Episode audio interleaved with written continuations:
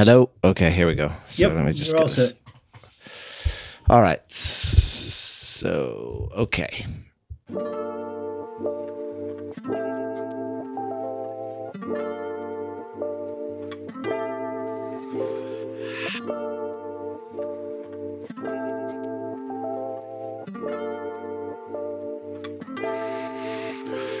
Okay, welcome everyone to Tokyo Jazz Joints, episode 54. We're still up north. Uh, it's happily, it's not as cold as it can get up there. Uh, and we've left Morioka and we're heading to Aomori. But before we do that, James, how are things this week?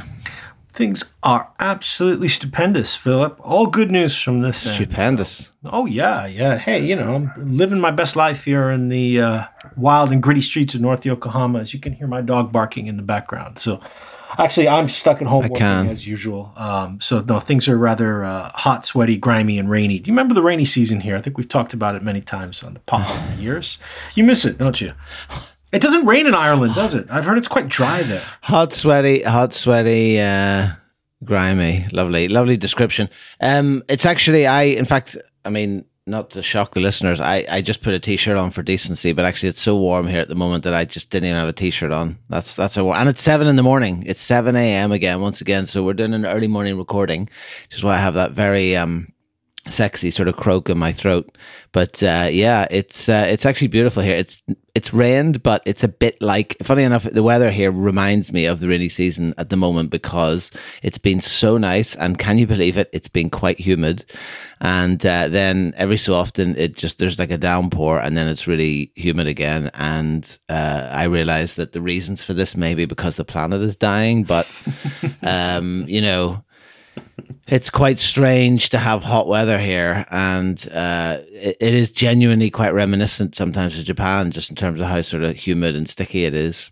You know, Obviously, not to the same degree, but uh, you know. it's funny, Philip, because we we joke, um, and yet I've been told by more than a few people um, that weather banter to open the show is is is always a little bit funny.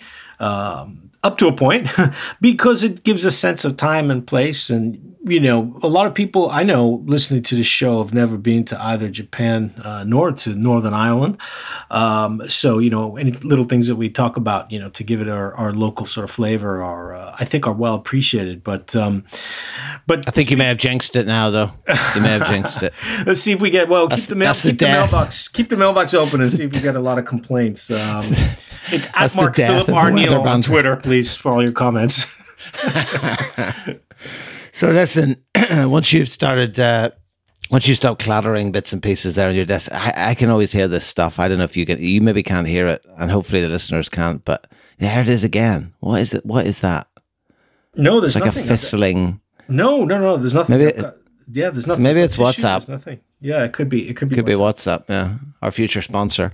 So um, we've been to Akita. Well, I've been to Akita, and obviously some of the places you've been to, some that you haven't. Um, uh, we came across again to Morioka, and the last sort of outpost really before you cross over into Hokkaido which I think used to be a lot more difficult than it is now because you can go right across, I think, with the Shinkansen. But um, I wasn't going that far this time. So we're headed for Aomori, and there's two particular places that we are uh, gunning for in Aomori. Uh, one, I think, of which, in fact, both of them you've been to, right? So um, where should we start? Should we start with the one that I arrived at first, which was Blue Note? Absolutely, yes. Yeah. Start with Blue Note, and uh, you know, going back to check my notes. Well, first of all, as we've mentioned ad nauseum, uh, Blue Note is a legendary name in Japan, uh, not just because of the label, um, obviously, that's the main reason. But uh, the Blue Note Club, when they first came to Japan, had opened you know a bunch of different locations. I think they were in Tokyo, Osaka, and Nagoya. They were putting on the Blue Note Festival down by Mount Fuji. Um, that kind of died out after a while. But what we realized, Philip, and I think that I told you about this when we first started going around together, because you know we were looking at some of the names of places, and we were noticing how there were a lot of uh, you know monks and miles there's even a couple Minguses, you know, the Japanese jazz jazz bar owners love to name them after you know their favorite musicians. So you will see those you know similarly named joints around the country. But by far, uh, the, the, most jazz kissa and jazz bars uh, that we found were named Blue Note. I mean, there's a Blue Note all the way. We're talking about Aomori all the way down to the south in Kyushu. So I've I've totaled seven um, that currently open, uh, plus a few that have closed over the years. But but this particular Blue Note, I think, might be one of the oldest. What was your impression when you walked in? Because when I walked in, it was at the end of, of a long day. It was already a bit cold because I was up there in the fall. Uh, as we mentioned, Aomori is 725 kilometers north of Tokyo. So, you know, even in November, it's pretty chilly and the sun goes down real quick. So I remember walking into this, this square, kind of like warmly lit, uh, warm, you know, sort of uh, gas heater, you know, that kind of like country gas stove that they put in the corner, you know, yeah, yeah kerosene, um, and and an old couple behind the counter who immediately just turned and smiled at me. So I just it was just a really like fantastic cozy feeling where you know, oh, okay, I don't have to struggle with my spiel about going around to do all the jazz stuff and explaining why I'm up here in the middle of nowhere. Um, they were pretty pretty cool right from the beginning. Yeah, I mean, uh, just on the name, I suppose the Blue Note thing, you know, particularly tallies, doesn't it? With especially with the record label, you know, because I suppose that was the heyday of the jazz kissa, and you know when Blue Note was was in its heyday as well. So you can see how the maybe not the most original naming, but it is a, as we said, so many of these places are tributes and kind of homages to, to either musicians or labels or types of music and stuff like that. But yeah, when they, I they went also in, opened. Sorry, just to interrupt. They also opened um, before there was any consideration or awareness of copyright uh, concerns, and so when, when good point. Yeah, when the Blue Note Corporation first came into Japan and started to, you know, hear about some of these places. And, so, Philip, you remember some of them are just using the Blue Note logo like on their sign. Yeah, you know yeah. I mean, like they're not yeah, even yeah, like not even hesitating. Um, but they were, you know, for for various boring Japanese patent law reasons, uh, they were able to do that and and not sort of like you know because they sort of were grandfathered in. Uh, now you couldn't do that today, but apparently, from what I understood, the old places were able to keep it, and that was it was kind of yeah. I, I couldn't imagine that being in any other country. I think they would have been shut down or forced to change names, but but definitely not here. Well, yeah, you say that, but actually, it's funny. I always think of that. You know, the slightly off topic, but there is that cultural consideration of copyright, and, and sometimes it's different. I think you know, like uh, famously, even a, few years ago, that the Tokyo Olympics had taken a logo that was existing for the original Tokyo Olympics logo, and then obviously people found the original online and they had to reuse it. You know, um, I had a similar experience. I remember telling you about like a T-shirt. Someone had taken a photo uh, of a couple of friends of mine dancing, and just uh, and this was a large this was a large clothing company in Japan, and they'd just taken this photo off the website and created these T-shirts with no credit uh, and no no sort of royalties or anything like that, and just were printing, had printed like a couple of thousand um, uh, pieces of this T-shirt and stuff like that. So it's an interesting one, but the, the place that you're describing that I walked into was very similar in, in some senses because I felt like I was walking into to the TV program Cheers, except no one no one called my name because because it was an afternoon. It was an afternoon like we we walked straight there with the bag, so it was, it was a bit you know sort of awkward because we had a couple of bags with us on, albeit not big and actually it was it was genuinely quite full. Um, there was there's i think about four tables that faced the counter and they were there was someone at each of those. There was three or four people at the counter. And you know for me it's always a slightly conflicting because you think oh this is incredible. Like this place is alive. It's it's and it was very much a local coffee shop. You know there was a a, a, ra- a range of ages, but there was definitely like we were definitely the youngest there.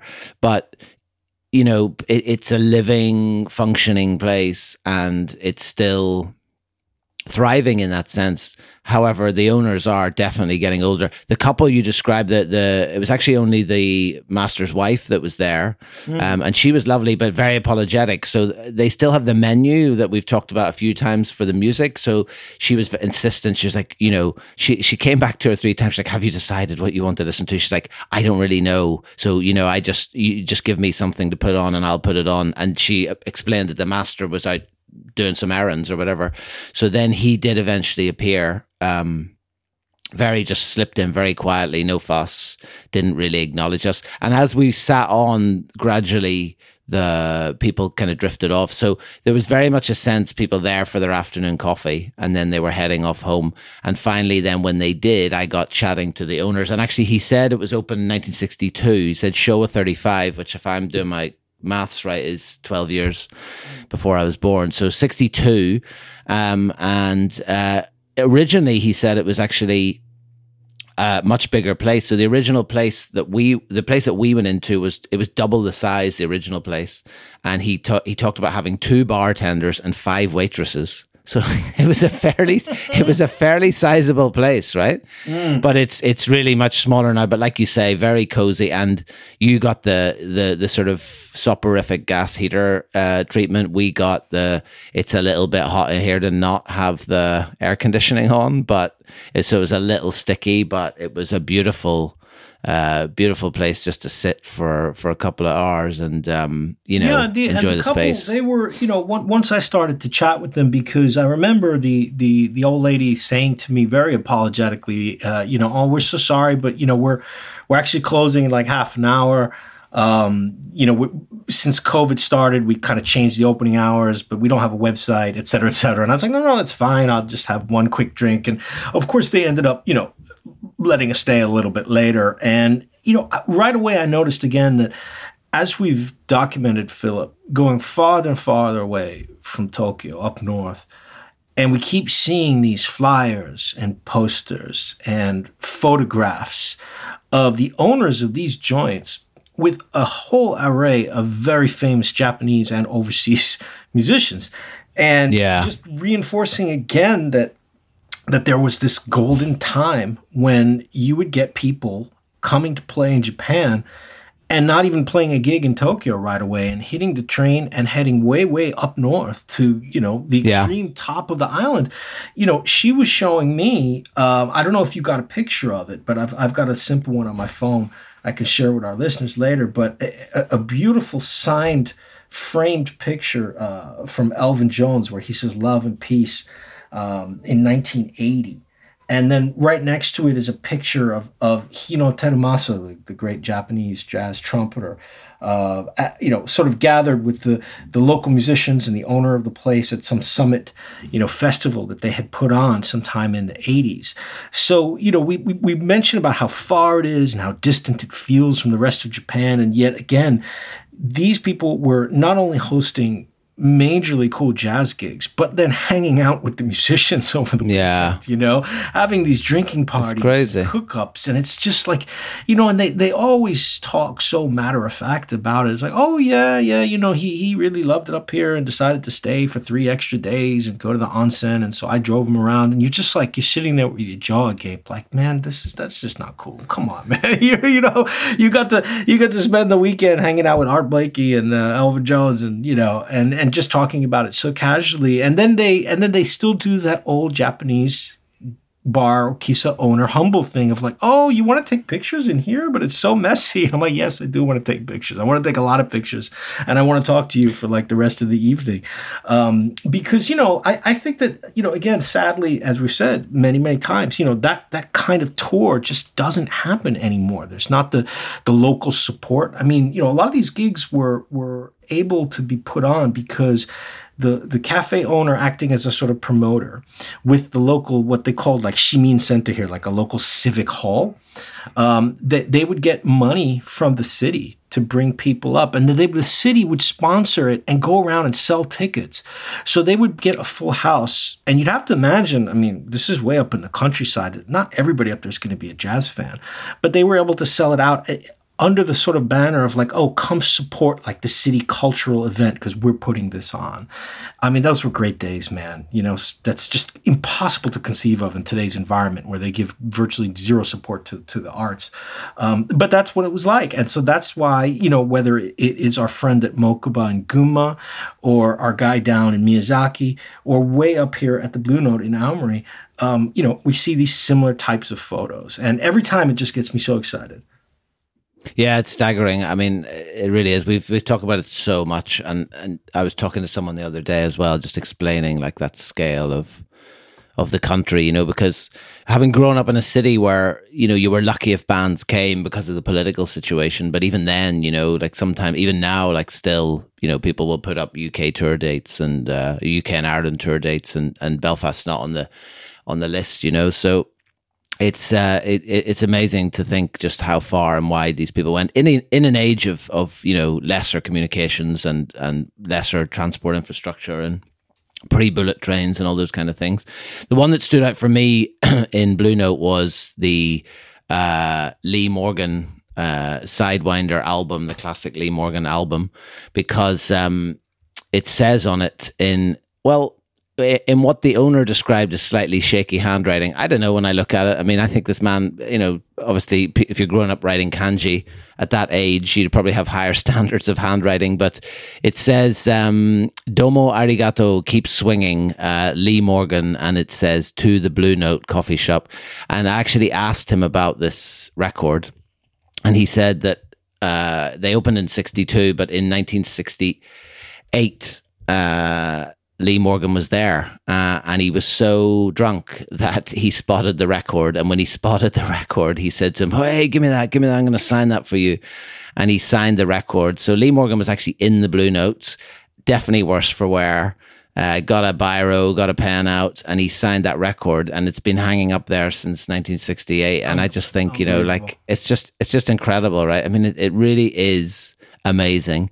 Funny enough, was, though, Philip, then, I was jealous when you told me that story because I did not see the Lee Morgan one. Uh, I don't know how you in, missed it. Well, in between chatting with the with uh, with the owners, they were actually giving me these magazines to look at that were sort of right. you know, from from the period. So I was I was kind of like wrapped up in that, and and you know when you're flipping through the magazines and you're kind of like I read Japanese, but I'm not a fluent reader, and you know, you, you struggle a little bit here and there, and and keeping in mind the time constraints. So I, I, I, the only thing that like when I walked around that I snapped a picture of was the really gigantic floor to ceiling um, uh, record shelf. I mean, they had a lot of records if you turned around the corner to where the bathroom was.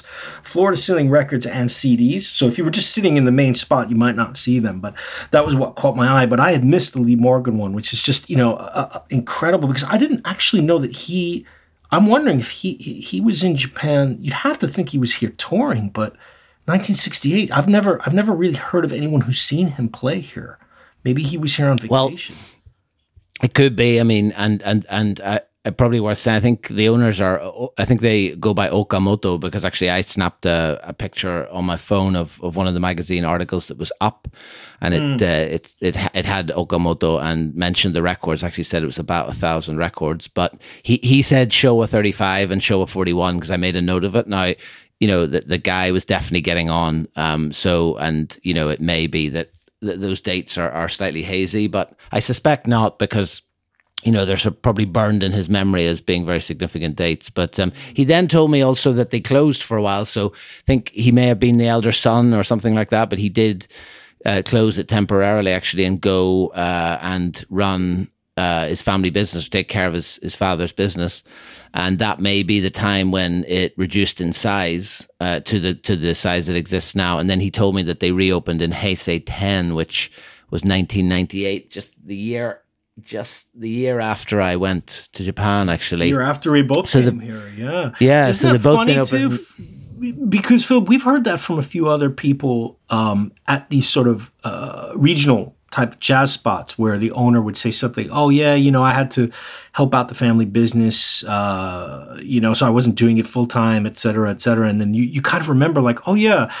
In, in the countryside in Japan, people, not everybody, but many people still do live a bit more of a traditional sort of lifestyle. Yeah. And sure. And yeah. if, if, if, if, you've never been to Japan or, or East Asia, I guess you could say generally, if you're the first son and, and your family run a business, it's pretty much predetermined that you're going to be taking it over and you're going to be taking over yeah. the house and you're going to get married and bring your wife into the house. And, and, and that's the kind of thing that's very, very rare we experience here in the Tokyo area. But, but when you go out, you know you still find a lot of people like that. So especially if you give given the thought of like these guys in the 60s and 70s what their parents must have thought of them with their long hair and crazy jazz music a bunch of hippies you know? It's like no you're coming back home you're getting married and you're taking over the family like whatever shop it is.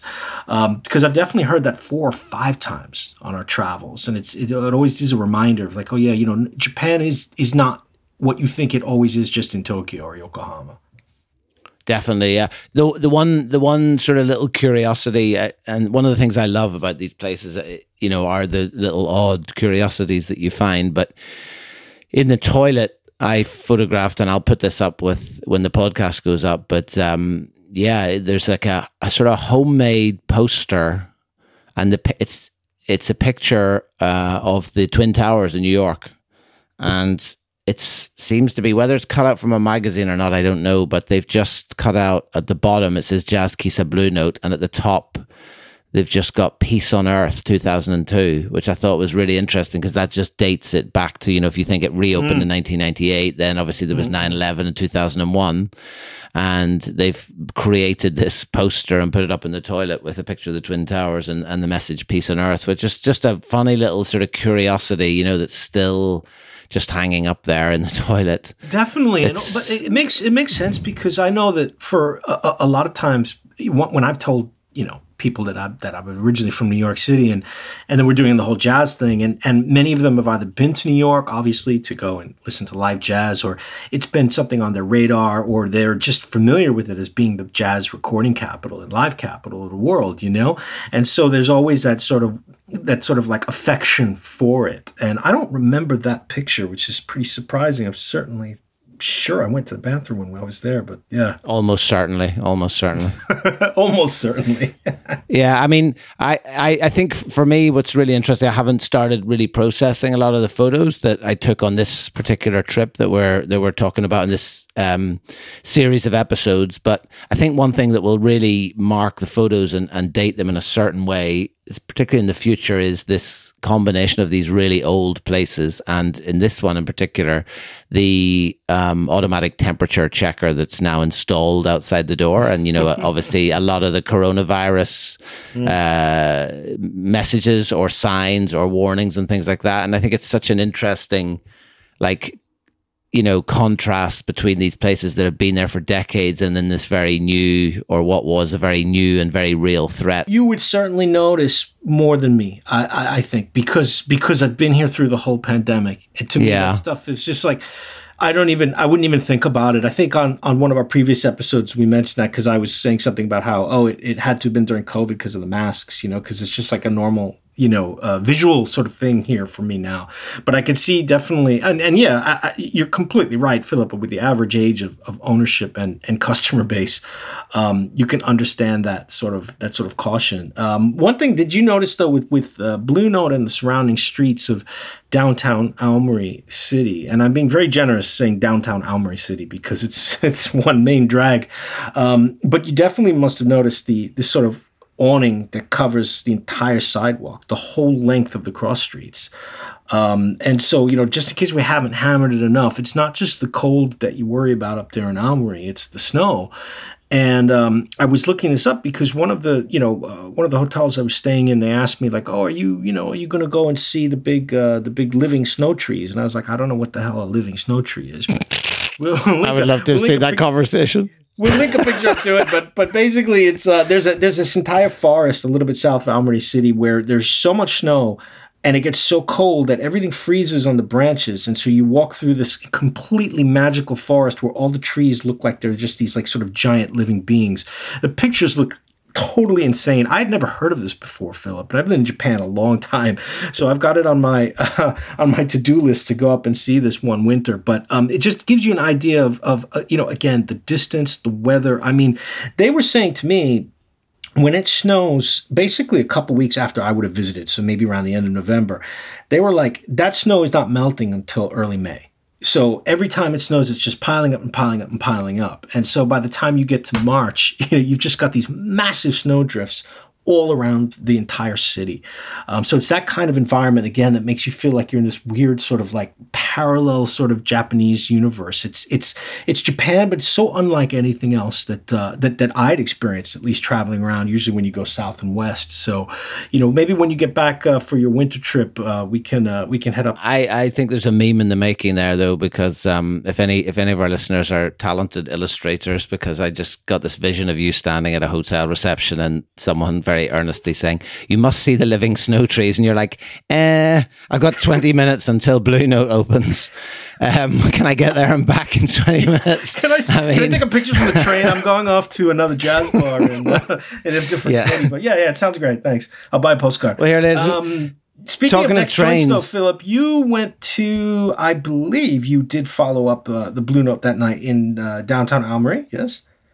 Well, yeah, but actually, talking of trains, before that, um, what I, what what my plan had been was to nip down to to a place called Suga, which is about 45, 50 minutes by train. Now, this is where the sort of culture shock, having lived there, even though I lived there for 19 years, the culture shock kicked in slightly because I think there's living in Tokyo and there's living in Japan. And I think often we just conflate the two. But actually, you realize when you come out of Tokyo and the further afield you go, you realize that it's not the same place for many reasons, not least you cannot just jump on and off trains in the same way. So there were two places actually. One was called Suga, and the other one was called Union. And both of them were in a place called Hirosaki, which was about 45, 50 minutes um, south of Aomori. And when you look, again, what we've, we've told this many times, when you look at it on a map, you think, well, I'll nip down there, I'll go to those two places, I'll nip back up. But there's no nipping because it's a very slow train. It's a local mm. train. It, it stops at every stop. And even when you get to Hirosaki, then it was going to be like another 20 minute walk or that you got to take a taxi and then the other place was further away. So again, like we said, like everything's just a bit more spaced out than Tokyo and it's not serviced in the same way. So actually what we did stupidly was got on the train and then halfway down I was like, yeah, this is this is not going to work. And you know, obviously with these further afield trips, we plan them quite carefully in terms of not missing places, making sure we have mm. enough time but we just I just called it halfway down. And so Tom and I got off the train three stops down and then of course had to wait like another 30 minutes for the damn train to come back the other way. So I was disappointed, stage, Philip, but but but we, you know, we'll we'll have to make sure that we get up there because um, I think I'd mentioned I went to both Suga and Union on my trip because obviously it was a little easier for me with, with timing, uh, being able to live here, and um, and they and Hirosaki was the, the first uh, the first uh, stop on my trip because uh, just a very quick description of the city. Hirosaki was the, the capital of the Tsugaru region of northern Japan, which is now Aomori Prefecture, and so it was. It's got a very uh, old and important castle. Um, it's got a little sort of old samurai town with, the, with where the houses are sort of preserved.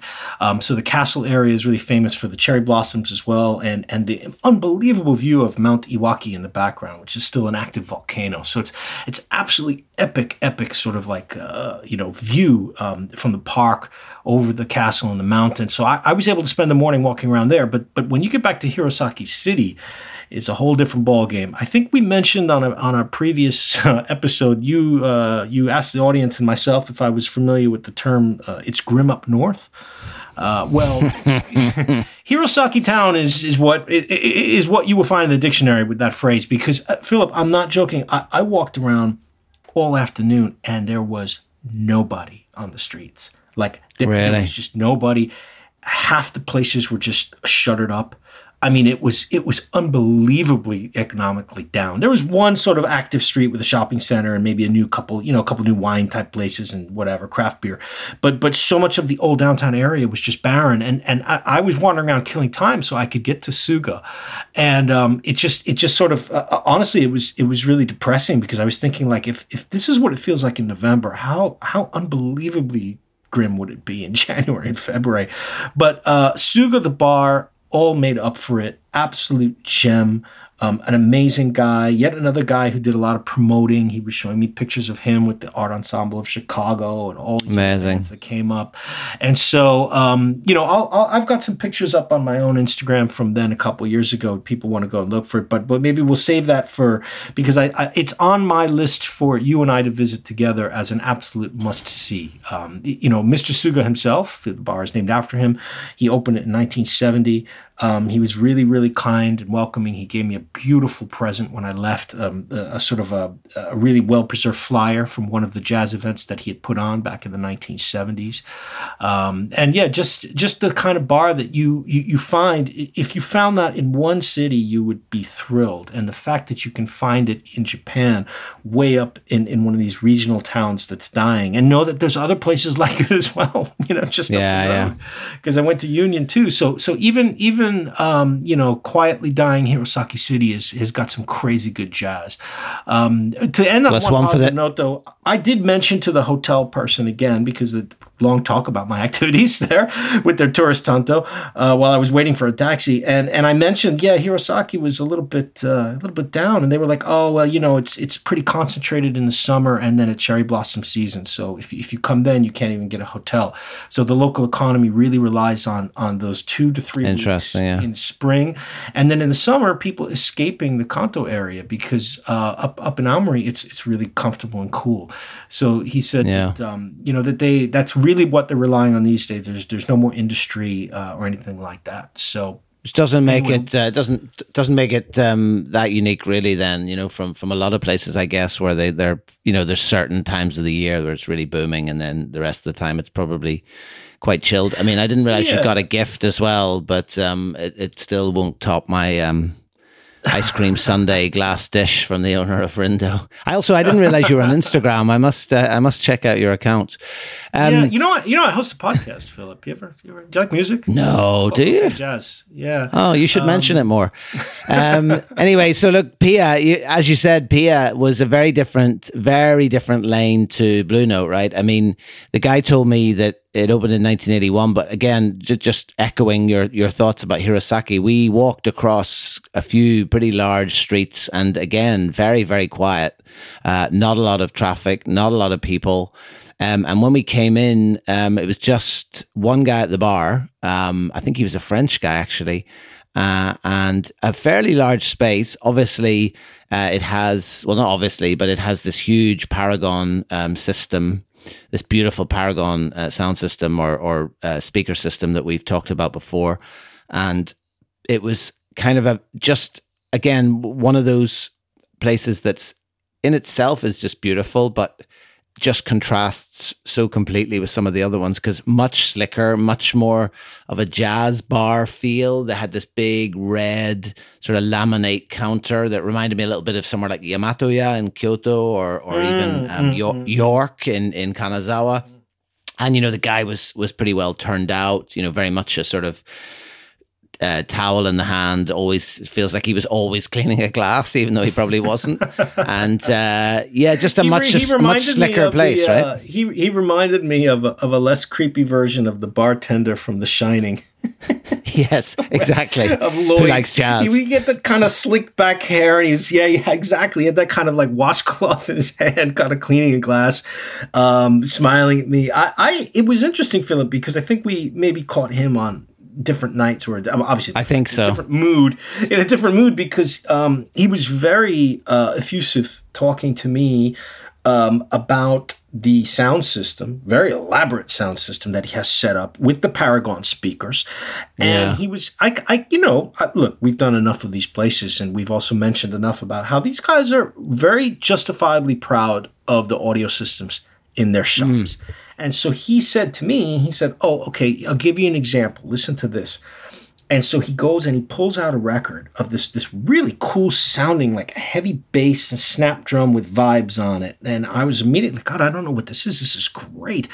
And it, it's a, a, very hard to find out of print ECM album by a guy named Michael Naura from Germany.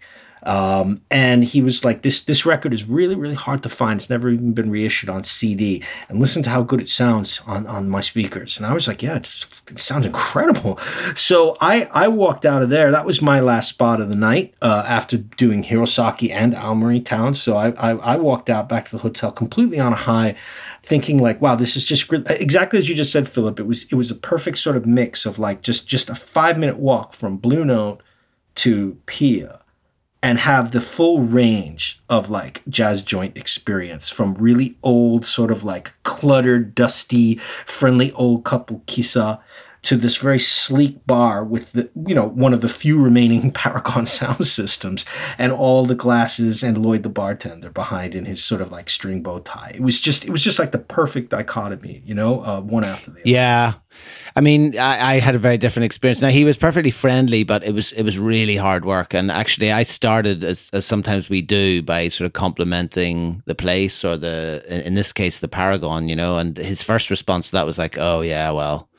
I said, "Oh, it's beautiful, you know, beautiful thing and, and gorgeous system." And he was like, "Well, yeah, but it takes a lot of fixing." and I was like, "Okay," uh, and it sort of went along those things. Now, again, you know, like as we said, sometimes it's kind of nervousness, sometimes it's just like he can't be bothered, and that's totally fine as well because you know. But it was a very quiet night, so you, you almost thought maybe you know just a bit of conversation might be nice because he, you know, he, he had opened, I think, a couple hours previously, and I think he's open mm. until fairly late. He opened the bar, he said, in 1981, and I think you do kind of feel inside, just like with some of the decor and the way it's appointed, you do feel that. It's also really odd looking from the outside because it's inside, it's on the ground floor of one of these kind of fake red brick uh, box sort of apartment buildings that you see in so many places in Japan, but the outside of it is kind of all done in this fake wood and almost looks like a sort of a beer keller, like a, a sort of a slightly German feel to it with this kind of. Uh, there's a big barrel of, of whiskey and some bottles lying by it, and then this kind of almost like a window that looks like an like on an old ship. This kind of window at the front, and just below that, when you go inside, is the is the Paragon speakers. But yeah, he he played some really interesting stuff as well. He played an album by um, someone called Arild Andersen, which I hadn't heard before as well. And I think he was definitely flexing a little bit, like with the choices that he mm. made. He made, and yeah, I mean, again, it was just it doesn't matter. Like we're not necessarily going in there to, to, to make friends or, or to be best buds, you know. And, and if the owners are, are just having a, having a time and not not that interested, that's totally fine but I asked him to take some photos, and I wondered if maybe he was totally fine with it. He didn't seem to care. Uh, and we stayed there for a couple of hours, had a couple of really complicated cocktails that he had on the menu, and um, then headed back home. But it was a nice way to finish off that day. And obviously, by this stage, you know, it's two oh, I've lost track even. Was it two days in maybe three? No second it was a god it was only two days in crumbs. Anyway um yeah so it was a it was a really nice way to finish off that trip in Aomori before we uh, headed back to the hotel actually we took a wander past um disc which was another place that we've had on the list for quite some time. I remember when when I started compiling a list the last time on my phone.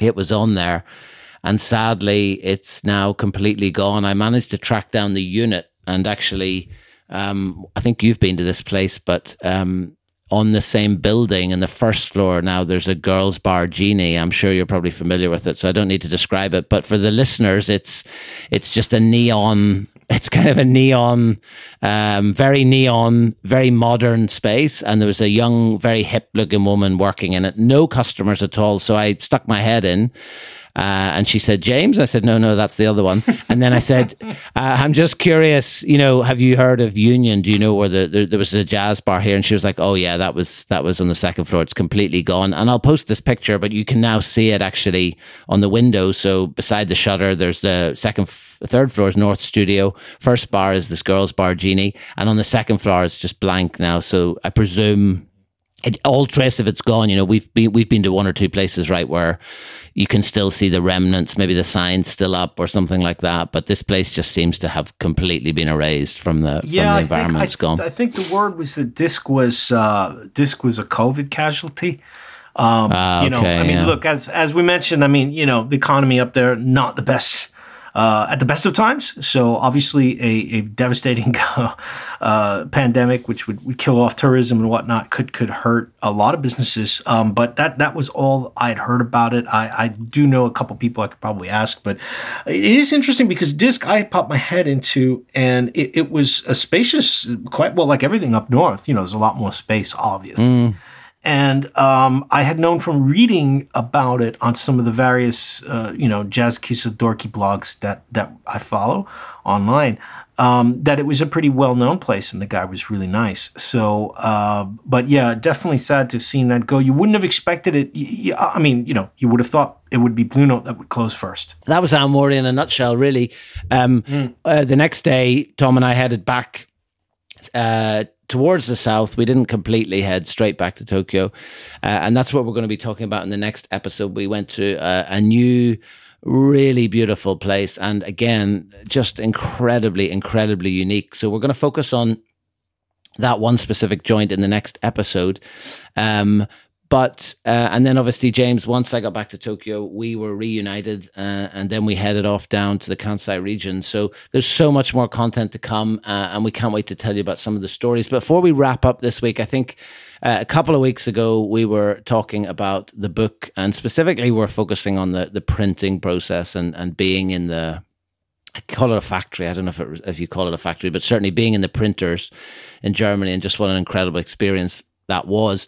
And obviously, to get to that point, there's been a lot of work. There's been a lot of support from our listeners, uh, a lot of financial support for the Kickstarter campaign. Uh, but there's also someone else I think that we do need to mention. And this, I think, for me, was a really fascinating uh, kind of insight into how a book comes about because there is the designer, uh, there is the project manager at the publishers, and obviously then there are the technical people who retouch the photos and do, do all that printing. But there's also the editor and uh, bless this editor that we had. Her name is Julie, and uh, she had probably one of the toughest jobs, I would say, because she had to edit our writing, the, our beautiful essays at the start of the book, which, you know, can't have been an easy job, right? Uh, what was your experience of that, James? Because uh, you know you were at the you were at the sharper end in in that you didn't know the editor quite as well as I know her. So, uh, well, was I, it a I fractious say, relationship? It it was uh, no no. It was if anything, it was an unbelievably rewarding relationship because, um, as some of our readers will know, I dabble now and then in a little bit of music writing for various publications around the world. And uh, to date, I would say that the amount of the editing process for a lot of music magazines is this. Um, oh, you turned it in? Okay, that's great. Yeah, it looks good. We'll publish it. Finished. Um, so I have I am not joking, uh, zero experience with someone who has read my work and gone on to give constructive criticism. Um, a lot of that is is not obviously it's not because I'm such a great writer. It's because you know the publications that I've written for just were understaffed and you know too busy. So having someone who is a professional editor uh, able to sit down, look at it, and give advice on things like pace and flow, and maybe this word should go here, and maybe this section should start like this, to to put it into a much more coherent and well flowing structure was was just amazing, and and it makes you realize as well that you know this is why uh, editors exist and why even the most famous writers out there still rely on them. Because you know you sometimes and, and philip we joke about it. We look we're on episode 54 of blathering about our, our jazz joint adventures. We can go on and on and on about it. But when you're sitting down to write a piece with a word length you need to have a little bit of structure to it and a little bit of understanding of well this is how it should be shaped. And i don't really know how to do that. So you know julie's comments when they all came back i was amazed because i was was I was getting ready to be like, yeah, who is this lady? What does she know about jazz joints? You know what I mean? What are all these red marks doing here? It's more like than you think, actually, because she's she's listened to all, when we first met. She listened to all the podcast. I mean, imagine the torture. But then I was then then I looked at it and I was like, oh, this is well, yeah, that, that's oh, that makes sense. Or oh yeah, yeah, that's probably better. Or yeah, you're right. Maybe this could be rewritten. And so the actual process of of changing and editing things around was was really smooth, and uh, it came out to be so much better. So uh, yeah, we we completely lucked out out on that, and also to have a third eye uh, again because you know, like you've mentioned, Philip, especially you as the photographer, you're so deep into the project that sometimes you just you just need that fresh eye to look at the work completely be like okay this this is good but this should be here or this one is good but doesn't yeah. really flow with it you know so so getting that yeah. sort of you know professional expertise was was so helpful to the project uh, that uh, yeah we, we definitely owe her a, a, a whole bunch of thanks yeah, no, it's been really interesting. I mean, I think there's there's so many facets to it because obviously there's the editing of the pictures, which is literally how they look, right? And then there's the editing in terms of the sequencing, which the designer did a lot of, and then with my kind of collaboration and my uh, opinions, you know, I wanted certain things moved or certain things paired together but the, the the text side of it because it's not just the essays and I, I, totally know what you mean. You know you write something you think well that's more or less done. And when someone else looks at it you know there's that skill of like well actually this would work better down here and like if you move this bit up here would flow better make more sense. So that's always been a kind of a really interesting uh that was really interesting to see. And i think you know someone who has the real skill to do that like julie is is, is fab. But also then there's the other side of it right? Because we have these acknowledgments we have the uh, kind of inscription at the start and just even things like checking names. You know i mean books have been published with people's names spelt wrong because you're not focusing on that. You're like well of course my name is right or whatever. So there's there's right, a lot of pressure know, Philip, some right? people some people are extremely fussy. Um, i would say almost neurotic about having their names misspelled and you just don't want to you know you just don't want that to be a risk you know i mean it's, uh, it's really well like i tell you what every t- every time i saw one of those sheets coming out of the the printers i was like that's not spelled right. My name's not spelled right. And you start you you start seeing it so you see it so much you start to convince yourself like it's not the right word. But um but anyway, yeah, so it's been so there's a lot of work in that and there's also a lot of pressure, right? Because I think you know with that editor job in particular, you know, it go it went off to proof. Judy did a proofread of everything and was very thorough. We got another proofreader because, again, from her point of view, it's good to have a different set of eyes on it. But predictably, it came back with basically no mistakes at all. And I think there's a lot of pressure in that sense, right? Because once it's printed, once it's gone, once it's locked in, there's no changing it, right? So, and you know, mm. when you're looking for things or you've got that kind of eye and you see something you spot something, it's like you know it can torture you. So um, I think you know, big shout out to to Julie, our editor. I should probably say just for the for the record and in case there's any conflict of interest, she is also uh, my partner. So you know, it's it's I'd say it's it's handy if at, at the very least it's it's very handy to have uh, an editor in your very close circle, shall we say, when you're Wait, starting so you're to do projects was, like this. The partner that came first, or the partner or the editor? i mean, it's really a chicken and egg. Was it the partner yeah. or the editor? Yeah, who knows? But uh, anyway, big shout out to Julian. Thanks for all her work on the book as well. It literally could not have been done uh, without her. And when you're reading the book and you have it finally in your hands, very very shortly. Um, we hope that you enjoy the essays. James and I wrote an essay each. Uh, we didn't really confer on it. And I think what was really interesting for me was I didn't read yours for a while because she was looking at it and giving you feedback. And when I finally wrote, uh, when I finally read your essay, I thought it was so interesting how many you know, even things like we discussed like love, love, love of the project, and we discussed things like mm. friendship, and, and there were all these kind of touch points that we had both landed on completely independently, and it just brought a beautiful synchronicity to the two essays. So, not to talk them up too much, like, but I hope that people enjoy them uh, as well when they read them, and they really frame the context for not just the project, but for like our relationship and how it's kind of developed in terms of like the podcast and all these other things that we're doing. So um, yeah, I just can't wait to uh, to get some reactions for that book when it finally comes out. And as we know, James, the, by the time this episode goes out, well, it'll certainly hopefully be on its way to Belfast, uh, and then in a, in a couple of weeks later, it'll be turned around and it'll be winging its way to people in I think something like 29 countries was it? Something like that. So pretty amazing. I, I yeah i remember at least 22 so maybe we've increased that yeah. Yep Anyway, listen, it's been a pleasure as always. I can't believe it. It's only seven fifty-five, and now I have to start work in five minutes. So, uh, if my well, boss I'm is actually, listening, I'm getting well, right to not it. To, not, not to dismiss your your lovingly touching comments about our friendship, but while you were uh, soliloquizing, I was checking to see if those three day weekend JR passes are still available again, Aomori, because well, this conversation's got me so excited again. So now I'm thinking, okay, I got to get to Akita, and then I got to get back to Aomori, and and you know what? Apologies to the very fine people of the Aomori Tourist Bureau for my rather scathingly negative comments. Unbelievable. Hirosaki City, um, Hirosaki and the Tsugaru region. I mean, one of the other reasons I went up there is again, Philip would not know, not following me on social media. Um, I wrote an article for Songlines magazine about the Tsugaru shamisen. Shamisen is the Japanese three-stringed instrument that's um, dates back from being brought over from China a thousand years ago, and and that town Tsugaru, north of Hirosaki, has had a, a shamisen you know tradition for hundreds and hundreds of years. So while I was up there, and and everything you know, again as we mentioned, it's so cold. So all of the the taverns and izakayas in that part of the country, they're all very spacious and they all have a live stage in them. So it's one of the few parts of Japan, along with Okinawa, where you're guaranteed to hear live music while you're drinking. So uh, yeah, my bad for for busting on the uh, the bad economy and gray streets of of Aomori. There's a lot of lovely stuff up there, including the jazz. So I think Philip, I am going to book my uh, tickets to finally hit those Akita places and Aomori one more time uh, before you get yourself back here for your next visit.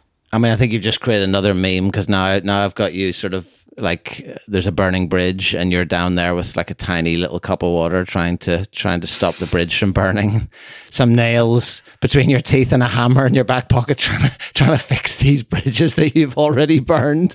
And the Aomori well, tourist the, the, tourist kind, board are kind, looking on. the, kind people of Tohoku deserve more than than than my uh, my grade school uh, socioeconomic criticisms of their bad economy and I'd and say that's fair population. yeah I think we, well, should, we should equally promote the beauty that's there. So, uh, yeah. So we will talk again soon, my friend. Yes? Yeah, yeah. Maybe we save that one for Christmas. Who knows? We haven't really done any jazz keys in the snow. So maybe that's the, the final frontier. We get those snow tires on. Uh, you can rustle about in your bag for most of the journey bringing out different little pills and potions or whatever's in there. Um, the raincoat, yes. yes, exactly. Um, anyway, listen, yes, we will talk soon. Uh, uh, great to talk again today. Uh, stay safe uh, and we'll talk soon. All the best. Yep. Get yourself another coffee, my friend. Take it easy. Bye-bye. Cheers. See you.